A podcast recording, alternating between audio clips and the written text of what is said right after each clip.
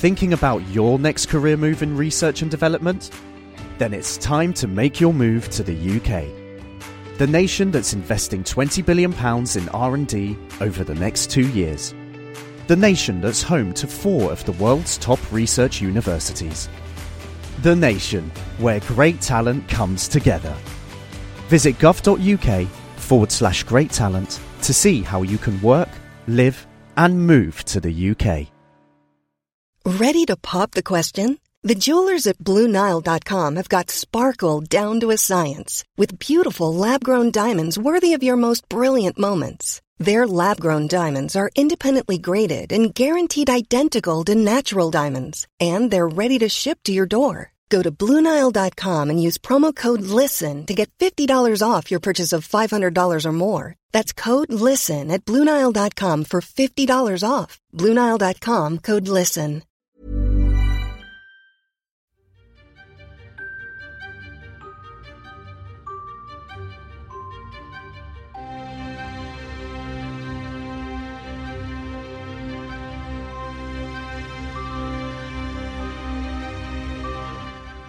Welcome to Naked Reflections, brought to you from the Woolf Institute. I'm Ed Kessler, and each week I'll be taking an in depth look at the stories reported by our friends over at the Naked Scientists. What does the latest scientific stuff mean for the rest of us? Stay with us and find out. I relate musical keys to tastes. The key of G is fruity, and G minor is a slightly bitter beer. That was the intriguing observation of a listener to a recent Naked Neuroscientist podcast. It's more common, though still unusual, to link musical keys to different colours. That's known as synesthesia. If these things seem odd, mixing up tasting, listening, and looking, it's worth remembering that our perception of colour considered on its own is by no means straightforward. What the eye delivers to the brain, the mind then interprets. That's our subject this week the colours in our minds. Professor Anya Hurlbert is a leading expert in this field and spoke on the Naked Neuroscientist podcast. We respond to light coming off objects in order to see objects, but we also respond to light itself. And our eyes are flooded with light from the room, from the surroundings, from the environment. Generally, we call that ambient illumination. And the light that's flooding our retinae at the back of our eyes is also stimulating receptors that are not involved in conscious vision. They're not involved in helping us to reconstruct colors of objects and recognize them. They're involved in modulating our overall mood, behavioral level of alertness, sleep wake cycle, and our overall behavioral and cognitive function. And these receptors are part of what we call the non visual pathway. So we not only see light and see objects, we also feel light and respond to it in non visual ways. It was Professor Hurlbert who caused a stir a while back by posting a picture of a dress on the internet and asking people to describe its colours. Some said it was a white dress with golden lace, others were adamant that it was a blue dress with black lace. It seems it all came down to how we respond to colours that are close to each other and to the ambient light in which we view them. My remote guests this week are the art historian Dr. Ilaria Bernocchi from the University of Cambridge, and who is currently teaching at the University of Warwick, or was until lockdown, and Dunya Habash, a PhD student here at the Woolf Institute, researching the music of the Syrian diaspora. Dunya has also trained as a concert pianist in the United States. Ilaria, as an art historian, do you think about the neurological ins and outs of how we perceive colour? Oh, yes, very much so. Um, we are, the, funny thing is that uh, we are used to associate color with painting. Uh, but in fact, art historians tend to talk about color, coloristic and chromatic effect also when it comes to sculpture and even engraving, which is notably black and white. So when we talk about color in sculpture, we discuss the incidence of light on the surfaces that creates almost chromatics effect of chiaroscuro and light and shade and nuance. And when we discuss colorism or chromatism in engravings, of course, we tend to refer to the use of the line. So it's the funny thing is that as art historians and probably uh, as people in general, we tend to use color and we tend to see color even where color isn't there. We tend to fill in the gaps with the language of color even when everything is in black and white. And it means that color is probably a very, very complex experience in our brain and in our act of seeing. And when you fill in color, presumably when you teach your students, that's something you want them to avoid, or is it something you want students to fill in themselves? It's important that they that they learn to see art. It's not automatic. I think there is a training in watching art and understanding it, and in being able to appreciate um, the way colors work, the way colors are used by painters, and also the way we should interpret them as art historians trying to make sense of these artworks. It makes me think about two funny examples from two completely different periods. One is a very, very famous painting by Titian, the Venetian painter of the 16th century, and is the flaying of, Mar- of Marsyas. Um, Marsyas is a satyr and is skinned alive because he dared to defy Apollo. And when Titian decides to paint this very gruesome scene, he actually does not depict any blood, does not paint any blood. It just adds touches of red here and there in the cloak, on the tree, in the things that are present in the scene. The effect is equally affecting, but actually there is no blood represented, but we feel the blood because there is the red. And the other thing that made me think about the, the strange ways in which our brain approaches color is uh, Yves Klein, the 20th century artist who created, invented a completely new color called the blue Klein, which is a sort of a shade of ultramarine blue. And he tried to liberate painting and art from a narrative, even a, a shape. And he painted these entirely monochrome paintings with blue, and you had to just feel it and vibrate with the color. He was trying to find colors that made you vibrate along with uh, the artwork. So these are fantastic ways in which color has been interpreted in a non literal way over the centuries. And Dunya, how about you? How is color interpreted in music? Well, it's interesting, Ed. Um, I think it, in recent times, and I guess uh, Scriabin, the Russian composer of the early 20th century, um, was really the first one in the Western world to kind of uh, come up with this idea that you know sound can have color because he claimed to be a synesthete and um, he came up with these very intricate uh, color scales of the different uh, tone scales in um, in Western harmony, basically. So, for example, for him, a C sharp had an orange tinge to it. For example, there's been a lot of research, especially in the neuroscience world, about um, synesthesia and trying to find like what is the connection, the, what are the neural connections in someone's brain that would bring about these crossing of the senses. And they're discovering that a lot more people than they initially thought actually have this interesting uh, form of synesthesia. So, um, so really, it's it's. I mean, it's not very common, but it is becoming more common as a way of interpreting, discussing, and um, being more creative. Basically, I think uh, the pop artist Lorde also has synesthesia, and uh, she she said that um, it helps her a lot with uh, coming up with new ideas and composing. It's just it's interesting because basically you just you see color or you see texture and and I guess it just adds to the creativity when when writing music, or so a lot of composers have claimed um, over time. The same thing can happen to painters, and in fact, for instance, Vasily Kandinsky, the great abstract painter of the Blauer Reiter, um, insisted that his compositions were almost like concerts, and they were and they were interpreted as such by critics from the time, from Roger Fry to all the others. He said he was inspired sometimes by Wagner. His, there's been connections made with the Rheingold. So, funnily enough, also painters think in notes and seem to, to build these perfect systems, very musical systems of painting, of signs. Is it more than language, Ilaria? In other words, I can see how some terms like building paintings in notes or uh, how a composer can think in artistic language. But it's one thing to use language. It's another thing to actually experience it. In other words, is it more than just a linguistic expression? I do think so. I think it's possible. It's definitely possible. We know that it's neurologically possible. And um, as much as there is a, of course, it's difficult to say for us to interpret for us because we don't have the direct contact with the painter.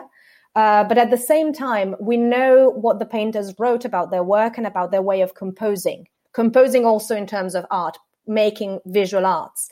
And we know that we can recognize as traces of a different path, a different process that has to do more with feeling what has to go on the canvas instead of thinking it through. So it's not nec- it's it's a very fine line, but I do believe it exists and it's a possible and it's an interpretation. And some artists like Kandinsky used it themselves, proposed it themselves. So Dunya, you have expertise in Eastern, not just Western music. Is there some element of color in Eastern music? Um, I think this is interesting because you know a lot of the studies that have come out about synesthesia are obviously mostly based in in the Western world, in the Western sciences, the Western Academy. So there's I don't know very much um, about you know if if this kind of condition has been discussed in other parts of the world. I think a lot more composers than we think actually experience this you know multisensory um, creativity basically um, I actually have a really good friend who's a musician and um, back in Alabama, and and he he also at some point started realizing that he was seeing colors as he was making music, and then he realized that he actually does have synesthesia. So I think with very creative types, it's just natural for them, so they naturally are inclined to create more and more, and and that's why probably uh, more often than we think composers, artists, uh, any kind of really creative type it's possible that they they would have synesthesia because it probably all just comes together and advances and enhances their their creativity. I think Scriabin is a very interesting example because he really tried very hard to to mix um, light with his music, and towards the end of his life, he was uh, preparing for a piece um, called Mysterium, which was supposed to be this multi-sensory uh, experience basically and, and, he wanted to build a very special temple in the himalayas. And and um, his claim was that this would be kind of the total work of art that would involve dance words light smells music and and he hoped that would bring about the end of the world um, and usher in kind of a new era for humanity. So he was very eccentric in, in that sense, um, very out there kind of a composer, was really pushing a lot of boundaries basically in musical creativity.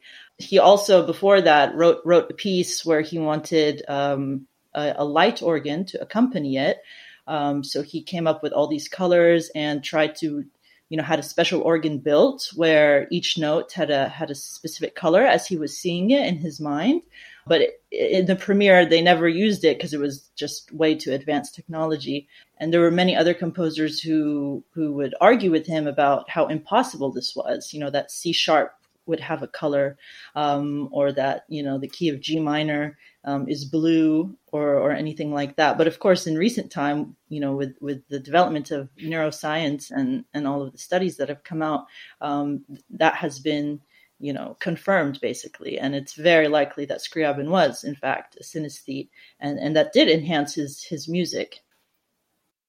I just want to move on to the question of biblical characters in art and, and the use of religious colour. So, for example, white is used as a colour of purity, but also death in religion. Black is the colour of sin. Red is the colour of passion, but also war and sometimes holy war. In other words, what happens when these biblical stories are put into art and what happens when they're translated into musical representations do do you think about these biblical stories the image of the resurrection of Christ for example or Moses on Mount Sinai when you create music is there a connection in other words between the two well, certainly there are um, religious figures, religious characters from the Bible, from the New Testament, for instance, that are associated, who are associated with some colors.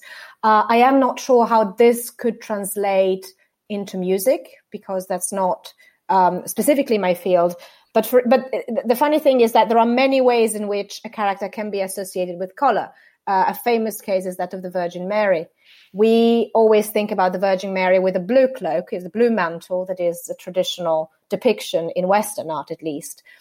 An allegorical interpretation of this color would be, in fact, wrong because the reason why blue was used in that case was very, very econ- was was linked to economy. Blue was created from lapis lazuli, which were much more expensive than gold. Hence, uh, the the magnificent appearance of the Queen of Heavens had to be had to be matched by the use of the richest hue. And the patron who commissioned works of art from painters, of course, lived of the reflected glory of having been able of, to pay for lapis lazuli, for all that mantle. So sometimes colors in art are linked not to interpretations or not to scripture, but are linked to very, very practical concerns like money, wealth, beauty, uh, etc. That's a really interesting point, Ilaria, and actually, it um, makes me think a little bit of um, kind of color symbolism in the Islamic tradition. Um, for example, you know, I grew up um, thinking or learning that the color green was a very sacred color because um, there's a hadith or saying of the Prophet where he claims that it's one of his, you know, most famous colors or his favorite colors. Um, and there's, you know, other reasons why the color green has become so associated um, with like holiness in Islam. So, for example, a lot of mushafs or, or Qur'ans are the cover binding is usually a color green um, with the gold inscription on it. And it was only recently that I realized it's because of this uh, sacred association with the color. Um, others claim that the Prophet used to wear a green turban. So that's another association. And there are other claims as well, because the color green is mentioned a lot in the Quran, actually. For example, descriptions of what paradise would look like, or the kind of green silk robes that people would be wearing in paradise. So all of these little details have, have created this kind of sacredness around the color green. So I think it's it's very interesting how colors can kind of take on this extra material meaning in in like the daily life of, of worshippers as well. Uh, the color white is also symbolized with purity. So, kind of like what you were saying about how the color blue has become this sacred color to represent uh, the Virgin Mary, and um, similar also. So that's why you know in the Hajj or the pilgrimage, uh, people are encouraged to wear white, or you're supposed to wear white towel, basically, if you're a man when you're when you're going to Hajj, and it, and it's all wrapped up in this uh, symbolism of of purity. Um, or if you if you ever have seen images of people praying at the Kaaba, uh, most most people are dressed in in white dress or the white thobe, um, the white gown, basically, which is another symbol of kind of uh, the Muslim worshipper. Let's take a pause and check the doors of our perception are not too confused. You're listening to Naked Reflections with me, Ed Kessler, and my guests this week are Dunya Habash and Ilaria Bernocchi. Here's Anya Hurlbert again talking about the complexity of how the mind interprets visual data. So, the areas in the brain that analyze color are actually located quite close to the sort of deep seated emotional areas of the brain. And I don't think it's any accident, therefore, that colors readily evoke intense feelings in people vision scientists think that there might be a link in evolution between the emotional responses that objects aroused in us and the colors that they are. So that we developed a means of using color as a sort of proxy for other properties of objects. And then we transferred those properties of objects to our feelings about the colors. I'd like to follow up what you were saying, Dunya, before the halfway point, because the colour of green is so associated with Islam. And yet it's interesting that there's a sort of direct conflicting response, particularly amongst medieval Christians, the Crusaders, who didn't wear green deliberately because it was associated with Islam. So the reaction in Christendom was not to use green when fighting against Muslims or the Islamic enemy at that time. So there's an example of art being used in conflict or omitted in conflict, as if you're acting against something. Ilaria, what do you think? Yeah, I, was I was also um, very uh, struck by uh, Dunya's choice to cite precisely green and white. It made me think about uh, the opposite of what we were discussing earlier. We discussed earlier how the choice of colors like blue uh, that we believe has some sort of allegorical significance. In fact, was um, you know determined by uh, different factors, very pragmatic, very matter of fact, everyday factors. But there is also a fascination with some colors that can be in a way deadly, despite material factors, and specifically with green and white, uh, because green was a very difficult color to obtain. And for a long time, it was made with arsenic and it was an extremely poisonous color to use for painters. And the same happened with lead white, which was the most beautiful, the purest form of white, a type of white that made light, that reflected light in a very beautiful way, but there was lead in it. So for a long time, um, I've read somewhere once I remember that perhaps the, the, the, fact that Napoleon chose to have his room decorated with this green, uh, the um, the fumes of this green determined his death in a way or another. So sometimes we are so in love with the uh, emotional, perhaps visual effects of a color that we use it despite uh, it being poisonous. And that happened precisely with green and white. Talking of color perception, do you agree with this sense of an evolutionary explanation that Anya Hurlbert offers us? Um, well, personally, I know that there is a branch of history of art that in recent years, and I'm talking about the last 30, even perhaps 40 years, so quite recently, but not that recently, has been considering um, the use of color from a neurological point of view. Uh, it is possible, it is definitely possible that we have an instinctual response, an inbuilt neurological response to some colors. However, it is very difficult since there are so many layers of cultural manipulation of those colors and transformation of those colors over the centuries. It's probably, um, you know, a mixture of both. Of course, a completely dark painting or something that is very dark, very black, you know, the night is pitch black and it's something we all experience and we all associate it with not knowing, not understanding it with fear, with primal fears. So, of course, the use of, of black and of dark hues in a painting, maybe making it mostly black, like in Caravaggio, with just a dim light, does probably evoke some sense of mystery, some sense of unease, um, which could be said to be a neurological type of response um, in built inside of us. But then uh, art historians try to look at a you know at an artwork as a whole, and so it's difficult to pull apart the different threads. I don't know about Dunya, what, what Dunya thinks about it. It makes sense to me that given what what we had to do in our surroundings, in our environments, and being just totally engulfed in um, the world around us, and even in today's world, it's it's it's natural. We as human beings absorb knowledge and information and and and ideas and and thoughts, you know, without even knowing how we're how we're doing such things. So it, it, makes sense that over time, yeah, we might develop certain associations. But I'm always more interested in in kind of the cultural explanations for for certain things and and seeing the kind of cultural history behind the development of um, like take for example the Saudi Arabian flag today.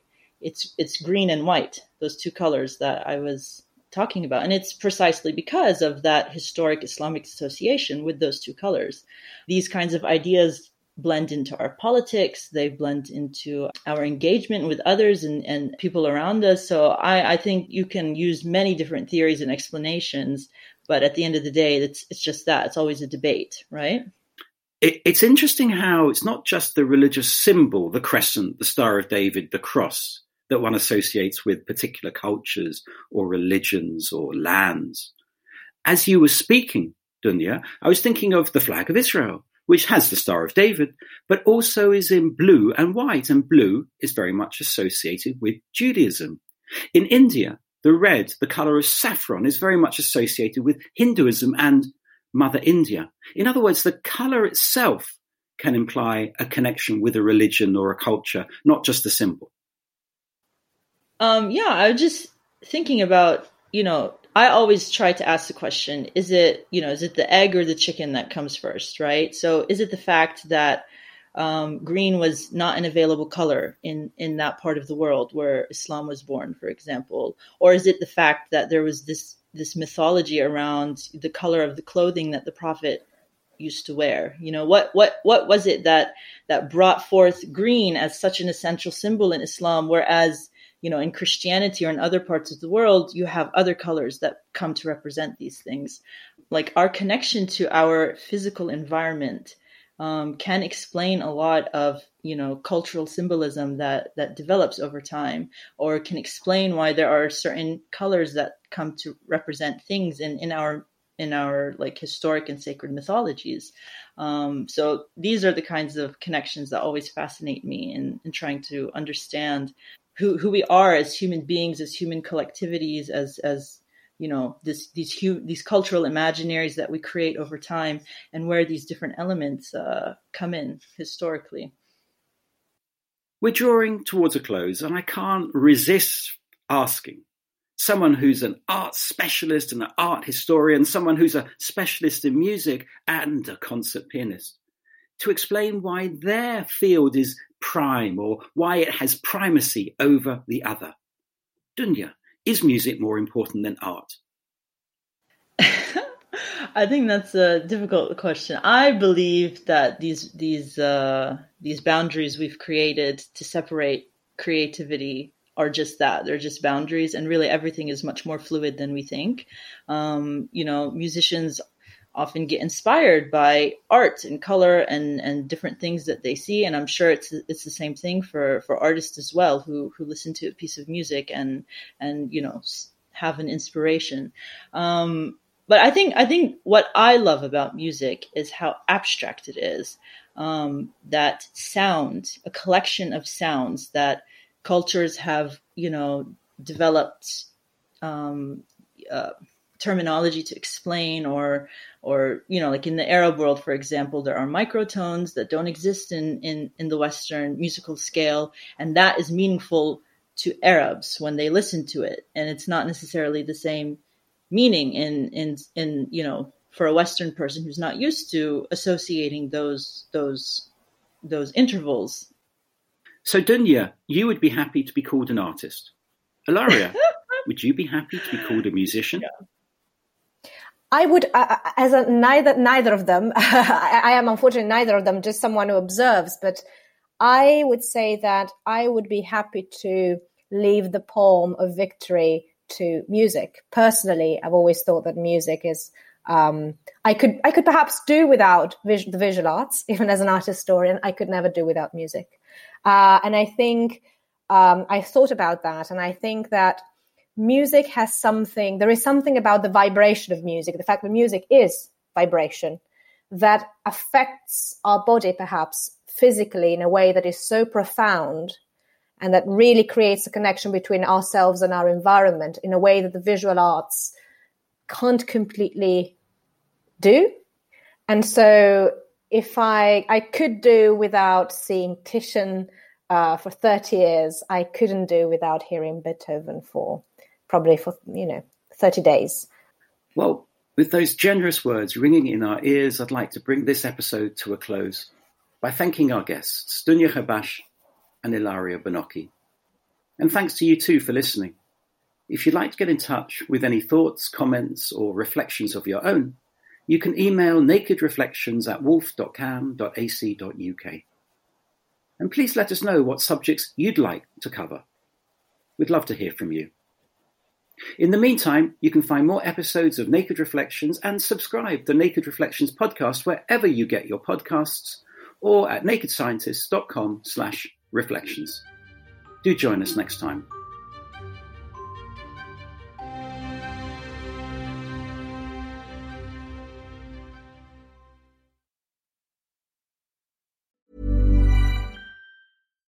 Thinking about your next career move in research and development? Then it's time to make your move to the UK. The nation that's investing 20 billion pounds in R&D over the next 2 years. The nation that's home to 4 of the world's top research universities.